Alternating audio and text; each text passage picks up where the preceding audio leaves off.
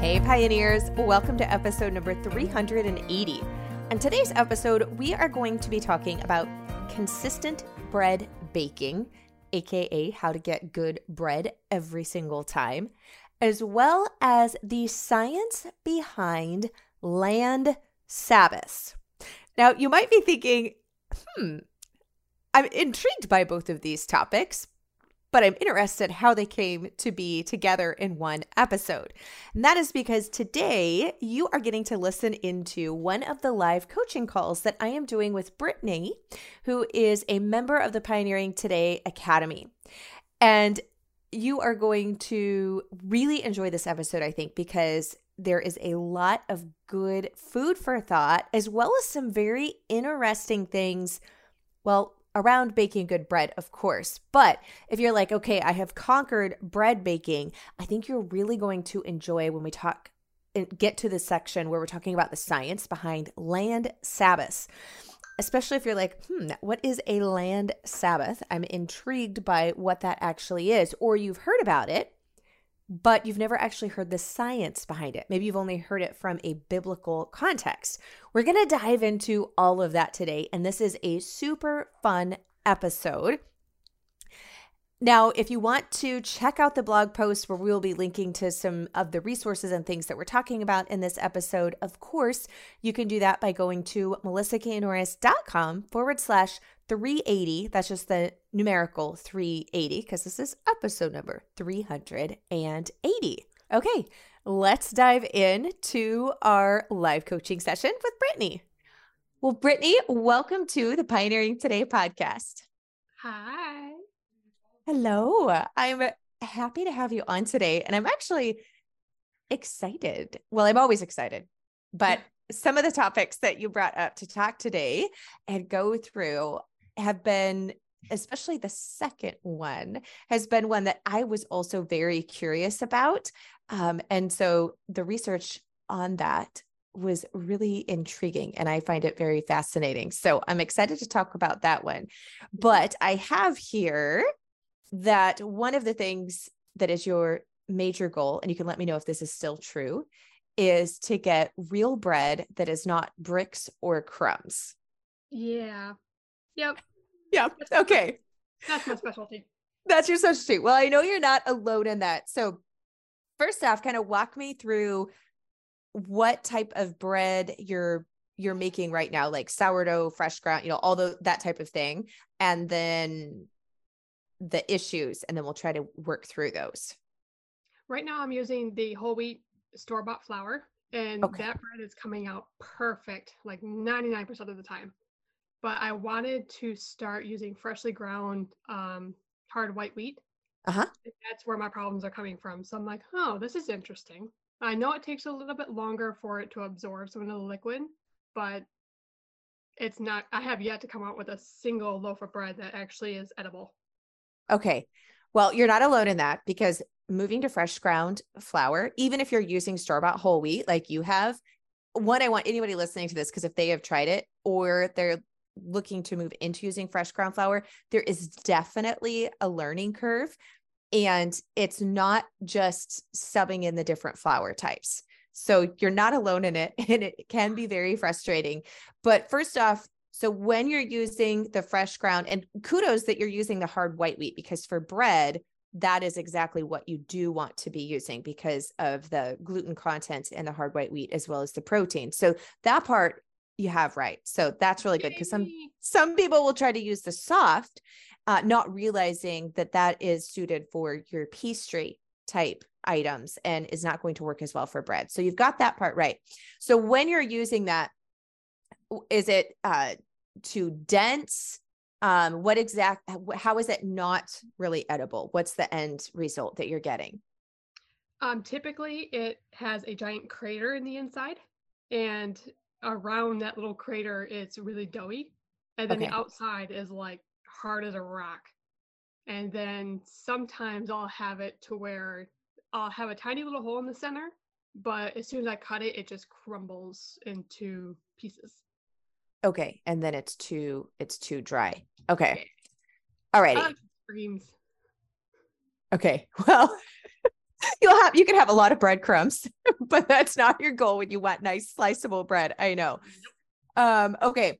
So walk me through when you're when you're making the dough, kind of walk me through how you're how you're creating the bread dough. Walk me through kind of your process there. Um, after I grind the flour down, I measure it because I'm usually using a recipe that makes two loaves. So I'll start off with about seven or eight cups of flour and I'll add one cup at a time when I'm mixing it together and I'll keep an eye on the consistency. So if it starts to stick together, but it's not, um, when I pinch it with my fingers, I'll start doing that, but it seems like it's still a little bit wet. So I'll just add maybe half a cup at that point and just continue spinning. And then once it starts to hold together, I'll take it out of my KitchenAid mixer and then I'll mold it by hand and just add a little bit of flour as I need to. Now that's where I tend to run into problems is sometimes I add too much flour and then other times I don't add enough flour. And then it, it rises really good, but I don't get that window pane test exactly how I like it. Mm-hmm.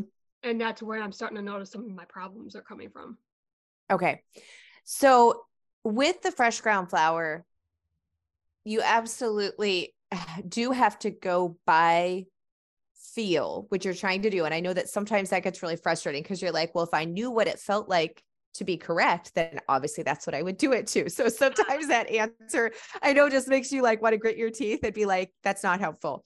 So one of the things with the fresh ground flour, this is where I want to say doing that these two things made the biggest difference for me and getting loaves that actually turned out consistently and were not bricks and weren't too dry. And that was getting the hydration level right, which is harder with fresh ground flour.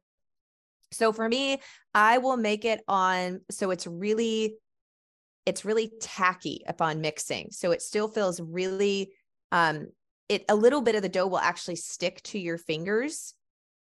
But so it's very wet and then only mix those ingredients together for about four minutes, just enough that they're combined and you can feel that it's kind of sticky and tacky. Mm-hmm. And then let that sit, usually for about four minutes. I'll let that just kind of sit for a little bit. And then I'll go back and knead that to get, like just on the with the KitchenAid, the kneading uh, hook for four minutes, another four minutes. So it's only really like eight minutes total. Okay. And then let it sit for 15 to 20 minutes and then come back and actually check if it feels still sticky because it takes about 15 to 20 minutes for the fresh ground flour to absorb the moisture because you're correct store bought flour the way that it's had the bran removed and, and just the process that that goes through even when it's whole wheat it doesn't absorb moisture the same way as your fresh ground flour does. So I found by kind of breaking up when I'm kneading the dough with that four minute window, which doesn't seem like very much, but that kind of for me has just been the ticket. And then that 20 minutes afterwards, that then, and then that's at the stage after you've done that 20 minute sit time where you're letting it absorb the liquid and that it is still doing some develop development of the gluten so then that's at the point where I would check for your window pane. Okay. And not directly after kneading because it it's it's a little bit it, even though you're not doing sourdough necessarily it's a little bit more like doing the fold method even though we are doing some kneading but kind of waiting for that um that wait period for those gluten strands to develop so that you get window pane instead of trying to do it right at the kneading time um, i found that that allows it to develop while it's absorbing the moisture and then i don't get too much flour in um, and the hydration level tends to stay a lot more consistent. That makes a lot of sense. Yeah it's really really helpful and it's really fascinating because w- when i first started I'm you were so used to the way that store bought flour, be it whole wheat or all purpose or bread flour, whatever, the way that it works and you are like, this is going to be so sticky. Like, there's no way I can form a loaf. Like, this is going to be tacky. It's going to stick to everything. And then you come back after that 20 minutes and you're like, oh, it's, it's totally workable now. It's so weird because it's so different than what we're used to when uh-huh. working with the other flour but every single time it has and if and if there's one time you know that that you're still kind of playing with those ratios and you come back after that 20 minutes and you're like oh it's still a little bit too shaggy or a little bit too wet, at that time it's okay to incorporate a little bit more flour in there. I wouldn't knead it in a ton. Like I wouldn't do a whole other like 4 to 8 minute kneading session. Just enough that you can actually get that extra flour incorporated into it. Um, and then, you know, let it just do its its rise time, um, etc. And I still on the hydration level after we've done that 20 minute rest when you come back to it, I still have found that I need it to be a little bit stickier than you would with like an all purpose or a bread flour. I found anytime with the whole wheat that I still need it to be a little bit wetter. Um, but but you should still be able to form it and not have it like you know sticking to your finger like a like a batter type thing, but just a little bit tacky, not like I don't know if you ever heard this. This was always given to me as this example when I was working with like all purpose flour, bread flour, white flour, um, that it should feel when it's kneaded correctly, like smooth like a baby's butt. Oh, yeah, yeah, yeah. Yeah. So you don't actually want that with fresh ground flour. If you've gotten it to feel that smooth, then it's you're likely going to have a dense end product. Um. So we do want to keep it a little bit more on the moist side um, and not have it be that that smooth. You're just not going to if you get to that texture with fresh ground flour, it's likely going to be a very dense, hard bread on the coming out of the oven side. That makes a lot of sense because that's what I usually get with the store bought flour is that real nice smooth texture and it comes out perfect. But with this, it comes out harder than a rock and it just crumbles. That makes yeah. a lot of sense. Yeah. I know it's like I, it, it, there's completely different rules for fresh ground flour um, and baking in comparison to store bought flour. It's like you have to throw probably about half of what you're used to out the window in order to get that good end product. So I think from what you've described, that just by doing those steps, that you're it's going to make a world of difference. And then for the hole in the center, um, it that may be that it needs a little that it might it could be underproofed so maybe. So I would first just make the changes like we just talked about and then see see what happens. Like if you still get the the tunneling that goes kind of all the way, you know, through there. Um then I would look at proofing it a little bit longer so that a first an initial first rise letting that go like maybe even just like an extra 10 minutes not a huge amount of time um, because i have fresh ground flour I have found does typically tend to go through yeast a little bit faster. I feel like because the fresh ground flour has all of the components and the nutrients in it, that the yeast tends to feed on it faster, both in sourdough and even with store bought yeast.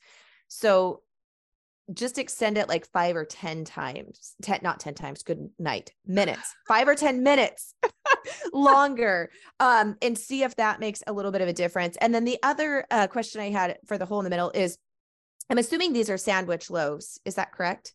Yes. Okay. So ha- when you are forming your sandwich dough into the loaf for that second rise, are you rolling it or how are you actually shaping that loaf? Um, I will, yeah, I will eventually roll it and kind of puff it up a little bit and then I drop it a couple times to help get some of the air pockets out. But yeah, I usually just roll it and try to shape it into a loaf. Okay, great. Because not everybody, when I first started making bread and sandwich loaves, I didn't know that you rolled it, that you can, you know, that it's not like a cinnamon roll, but kind of like you roll it like that. And I didn't know that. I just kind of would put it in a ball and try to just like, like Play-Doh and just kind of try to make it, force it into the shape of whatever my, my little loaf pan was. Um, and yeah, exactly. I'm like, we are going to make this work. Um, and then when I discovered rolling, I'm like, oh my goodness, like the texture of the bread inside, just all of the things, like it got a lot better. But um, if you're not rolling it tight, especially on the, you know, the first rolls and you have tunneling, sometimes that too. But it sounds like that you're already rolling it. So that's great. I I'm pretty sure it's a hydration issue and then maybe a little bit of underproofing. So those are the two I would tr- test those two things first and make those adjustments.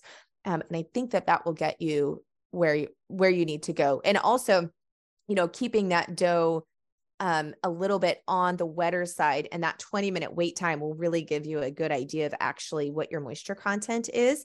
I think that that should eliminate to the the crumble issue that you're talking about when you're slicing it and it just crumbles into nothing. Awesome. Yeah, I'm running out of room for breadcrumbs. So yeah, I know. One can only use so many breadcrumbs. There's only so many toppings that you could do, or meatballs and meatloaves, uh, that type of thing. So yep. we'll get you some sliceable bread there. Awesome. I like the sound of that. Good deal. Okay. And then this was the topic that I found intriguing. So I'm really glad that you did too. And that was on you had to- said that you'd been hearing about farmers that were letting their land rest in the seventh year. Okay. Um, so I'm curious, where where did you come across, or where did you hear about this um, first? Honestly, I cannot remember. I was just bored one day and started watching YouTube videos on farming, and overheard a farmer say, "Oh, my seventh year is this year, so we're resting on the land." I was like, "Oh, I recognize that phrase." So I understand the biblical standpoint from it, from when you read about in the Old Testament. But mm-hmm. besides that, that as far as my knowledge goes with that. So I'm like, well, what is the research on this? What do we know? I'm really curious because this is actually my sixth year on this property. So I'm I'm actually planning to do this for my garden next year to see what happens. Okay. Well, I love that you're going to test it out. And yeah, you're right. It's um it, a 7 year land rest or, you know, a 7 year sabbatical or letting the land lay fallow for the seventh year those are just kind of some different terms that are mm-hmm. usually used to kind of explain this this process and it definitely does have its foundation biblically um you know for example uh, exodus 23 verse 10 and that's for six years you're to sow your fields and harvest the crops. And during the seventh year you let the land lie unplowed and unused. The poor among your people may glean from that. So whatever just happens to come up that you did not actually you know plant um, for food the wild animals may eat what is left. And then it also says to do the same with your vineyard and your olive groves. Um, which was really is really interesting and then the other portion that we see this come up again in the Old Testament is Leviticus. So Leviticus 25 through 6. And this is the part that's that's fascinating because it says, during the year of rest, the land will give food for you, for your men and women servants, the man you pay to work for you, the stranger who lives with you, even your cattle and the animals in your land will have food to eat. So it's it's this promise that if you follow this, and of course we're we're talking about this in the in the biblical context or, or from a Christian whatnot, that you will be provided for even more abundantly by obeying this, even though you're not actually planting and growing crops in that seventh year, which kind of seems like an oxymoron. Um, uh, you know, honestly, like you're like this, you know, to our mind, like common sense wise, you're like, well, this, this doesn't really sound like it makes that much sense. But it's been really fascinating um, letting the land go fallow and using that time to let the ran- land rest and regenerate. So for those who are interested in regenerative agriculture or sustainable land management practices, which I feel like is definitely, um, I almost hate to use the word trending, but I feel like a lot of more people are becoming more interested in that right now and looking at what does regenerative agriculture actually mean like what does that do we're trying to support farmers that are putting this into practice it. And then for homesteaders a lot of us are trying to just implement this on a very small scale just within our own homesteads. Um, but really, sustainable land management practices, as we look throughout all of uh, kind of like human history, it's been used for for thousands of years, even though it has its foundation in ancient biblical rule, rules. So, fallowing the soil or letting it rest can help increase nutrient deposits like potassium and phosphorus. So, there's a lot of our you know macro and micronutrients and some of these different minerals and whatnot that aren't always available at the top of the soil so you can have sometimes soil especially like in a garden setting or even in your your fields and some of these minerals and different things are in the soil but they're not at the top root level and so it takes them a while to work their way up from the deeper part of the soil to be up at the top of the soil and then to actually be available in the soil for the plant to uptake it. And sometimes this is a time development um, as well. Like there can be calcium even in the upper level of the soil, so to speak, or as uh, phosphorus, potassium, etc. Um, but it can actually take a year or two before it is fully available in a form in the soil that plants can can draw it. And so that's kind of one of the reasons when we're using companion planting which I'll make sure in this episode we'll link to some of the articles and different things on companion planting where we go into this. But that's one of the reasons that you actually don't plant root crops in an area until the third planting because they need the phosphorus and the potassium.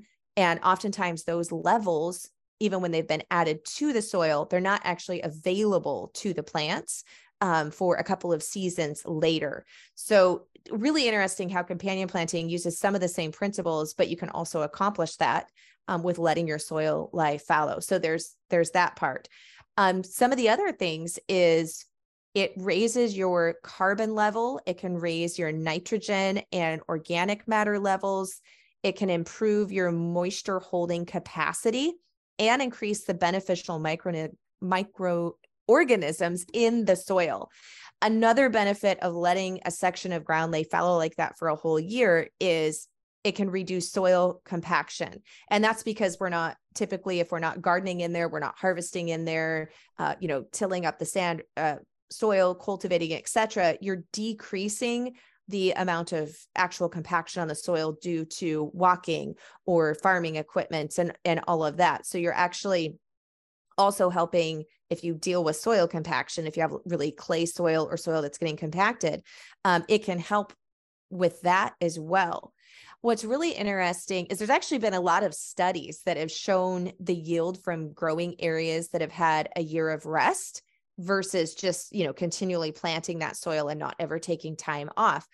And one of the studies was done in Australia and it was done on wheat and it showed that wheat grown in a fallowing rotation yielded overall a much higher yield or harvest of the wheat. So they looked at a 20 year period and the crop actually yielded a largely higher profit than the fields that they planted every single year. So over 20 years, letting that every seventh year for the fields to lie fallow compared to just planting 20 years straight through, even though they actually had two would be two year, right? Let me do, yeah, 20, yeah, two years where there was no crop grown. The plot that they did that with had a much larger yield overall than the 20 year where they did it, even though, and this is the part I found really interesting, even though they were adding proper fertilizers and amendments and rotated with nitrogen fixing crops. But if they didn't take that year off, even with adding in all of those things, which is what a lot of us do in a home backyard garden homesteading type environment. You know we're adding our chicken manure to get in extra or we're doing crop rotation and doing nitrogen fixing crops and adding you know amendments and different things like that.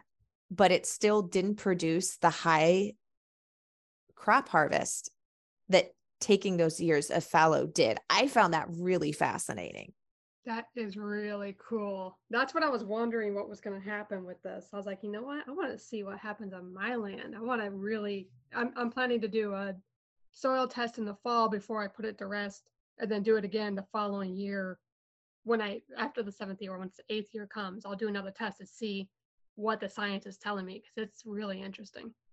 Yeah, I, I'm really excited for you to do it. I find it really interesting too. Um, one of the things is just letting it like and this depends on your space too. Like obviously if you are very limited on the space that you can grow in the only option that you would have to do this would be to completely not plant anything you know on your property or you know for a year and and just see what happens. But there's also where people will just choose a section. So it's almost like you're rotating through your growing space and your your garden beds. And so sometimes people will take like a field and they'll split it into halves and they'll you know plant half the field for 6 years so that they always have one half of the field that they are growing from but working that into a rotation. And sometimes people even do that within garden beds like they'll choose one area of the garden and that will be the section that lies fallow. And then the following year it would flip to the other section um, and and that that type of way. So there's multiple ways that I think you could run and that you could test this depending upon your you know space that you have available.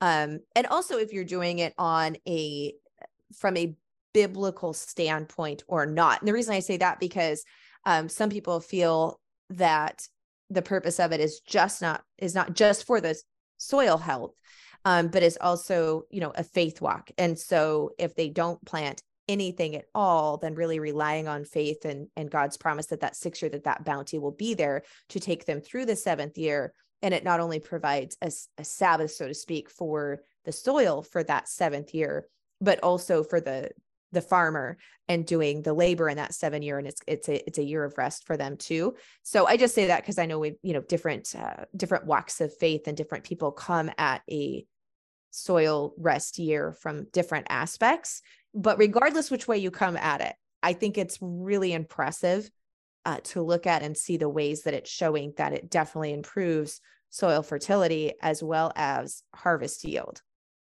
Yeah, that sounds really interesting because I was reading the scriptures on it, and that isn't a very important aspect of our family here. So I was like, you know what? If the Bible says we need to do it, we're going to do it. Uh, but now I'm like, wow, this is going to be a really nice science experiment. So yeah question on that though is that we do have a small vegetable garden. So I'm going to let the whole thing rest for next year. But in the front yard, we have what I call affectionately call my my berry patch, but it's it's a redneck version of a berry patch, right? If I can find one little patch of sunshine, I'm going to put something there to see if it survives. So we'll see if that berry patch actually made it from last year or not. Um, if it did, two years from now, no, I'm sorry, three years from now will be our seventh year. How would I do that with a perennial? Like right now, I have elderberry, blueberries, and grapes in there. So, how would I do that with a perennial? Yeah, that's a really good question because you're right. You're not going to rip them out. And I don't think that that by reading the scriptures, like with your, you know, your vineyards and everything, that's not what um that's not what I, I, I read from the scriptures i guess is what i'm trying to say. So you it it's like you just would not be harvesting the crop. And so i actually did not research that. Would be really interested to know if you don't harvest the fruit does that actually signal something to the plant um, does it feed back extra to the roots? And of course wild animals um, are going to you know you're going to have the birds come in and eat some of those berries regardless if you harvest them or not. Yeah. but it'll be really interesting. I will have to look up and see if i can find some research on that. Um, if there's something that actually is triggered within the plant that would increase you know production the following year if you didn't actually harvest any of the fruit from it. That part i don't know. Yeah i did see a little bit online when i looked at it. I just heard you know, some of the things i was picking up were um, once the plant produces it it stops producing once it's i don't want to say quote unquote full with the berries it's not being harvested so it's not going to continue to bring more like a blueberry for example. It's not mm-hmm. going to continue providing more blueberries. And eventually it will drop those berries, whatever's left over, and you'll get that natural compost that recycles into the soil. But that's as far as I got with that one because there wasn't a whole lot of research. So I was like, you know what? That's another thing I'm going to do in just a couple of years. Once I reach my seven, I'm going to test the soil before and after and see what happens and monitor the health of the bushes and see if I find anything after the seventh yeah i will be very curious to see what what your soil tests show and even what you just you know what you see as far as production the following year from the berries because the blueberries and, and maybe it's very berry and fruit specific because with blueberries for example the fruit blossoms are all formed in in the winter early spring mm-hmm. and at least with the plants that i have that that's all you get for the year. So they you know those blossoms that get pollinated etc form the blueberry and then you know those ripen and whatnot. But then i don't get like even if i were to stay on top of all of the picking which we usually do because we only have about six blueberry plants i'm not going to get in that year anyways more blossoms formed because i've removed those berries from it. Whereas like with the raspberries and stuff and i take it you know the the way that that blossom cycle works i'll still get more uh, blossoms coming on and and get some more eh, for a longer period of time Mm-hmm. But anyways, yeah, that's going to be really interesting. I can't wait to see to see your results um over over time. I I'm finding it very fascinating. So, yeah, I can't wait. Yeah, it's to be fun. Yeah, I think so. Um and I I just love I don't about you but like I love part of the of gardening obviously I love to get the food, but I really like the experimental part. Like just like what with what you're doing like when you test something and you do this and you just you see what happens uh, i think it's really fun. Like it keeps it keeps it, ex- it exciting and like always learning. And i don't know maybe i'm just a geek but i really like that aspect. You're my kind of people though. I told a friend of mine because uh, i've been trying to grow a mullein in my medicinal garden for like three years. And it's i'm either providing too much in the soil or not enough or there's not enough sun there's always something Mm-hmm. And of course, last year I'm starting to find mullein uh, creeping up between the cracks of my concrete, and they're yeah. coming out beautiful. And I'm like, I told a friend of mine, we have a freeway by my house that's being torn up. I said, I'm gonna walk up there or drive up there. I'm gonna grab pieces of concrete. I'm gonna put them in my car, take them home, and throw them in my backyard, and wait for the mullein to find that concrete. And I'm gonna grow mullein. I was like, this is gonna be fun. We'll see what happens. I like it. Yeah, mullein is one of those. I'm with you. Like it, it doesn't grow really wild and naturally here as it does on the east side of the mountains from us. And so the east side of the mountains where we live is very dry. We're on the coastal side. And so we're typically really wet. And I think that mullein prefers, just like you're seeing, it really prefers like the dry, hardly any nutrient. Like it seems to thrive in those environments because same as you, like I had bought seed, I'd bought all these little starts. Yep. And then I find I it must have like just produced enough, a few flowers that there were seeds because it didn't do that well. And then I find it over on the side of our driveway in like the rockiest, most pitiful area. And there's this mullein growing. I'm like, you've got to be kidding me. But I'm thrilled, but I'm like, okay, I tried way too hard. Apparently I was I was just too nice to it. It did not appreciate that environment. yeah, that's exactly what a friend of mine told me. She goes, "Oh, you give you're feeding it too much. It's too happy." I said, "Well, it was miserable because it's like some plants are it freaks out if the pH level is off by 0.1%, but it'll find some crack in the concrete and like, yeah, time to party. And it's like, yeah, that's my mullein. Yeah. Hundred percent. The mullein, the mullein for me is is definitely that way, as well as plantain. Um, yeah. It just loves the poorest, rockiest, graveled areas, uh, which is great because they don't have to cultivate it. But it's very mm-hmm. interesting how different, yes, different plant needs and and how they will thrive when they have the right environment versus versus not. Um, so yeah, I can't wait to see all that happens. And you'll have to keep us posted on the bread, how that goes. I can't wait to see your your victory picture when we have the nice sliceable fluffy fluffy loaves. I know it's coming. We're gonna get there. Um, well, Brittany, thank you so much for coming on and for being a part of the Academy and the membership. Always look forward to seeing your bright, smiling face and your uh, sense of humor in the comment section. Uh, thanks for having me. I really appreciate it. It was fun. Yeah, you're welcome. Well, I hope that you enjoyed that episode and learned some fun new things. Now, this is part of the series that we are doing because we are going to be opening the doors to the Pioneering Today Academy in March, specifically March 22nd. And we only open the doors a couple of times a year. So if you are ready to join the membership, you get access to every single one of my courses, including the opportunity to have some of these one on one calls and get to know the members that we've been highlighting as well inside the community aspect. You, my friends, want to make sure that you head on over to melissaknorris.com forward slash P PTA, melissaknorris.com forward slash PTA, and jump on the wait list. So you'll get more information and first access to the spots as soon as we open the doors. I will be back here with you next week. Blessings and mason jars for now, my friends.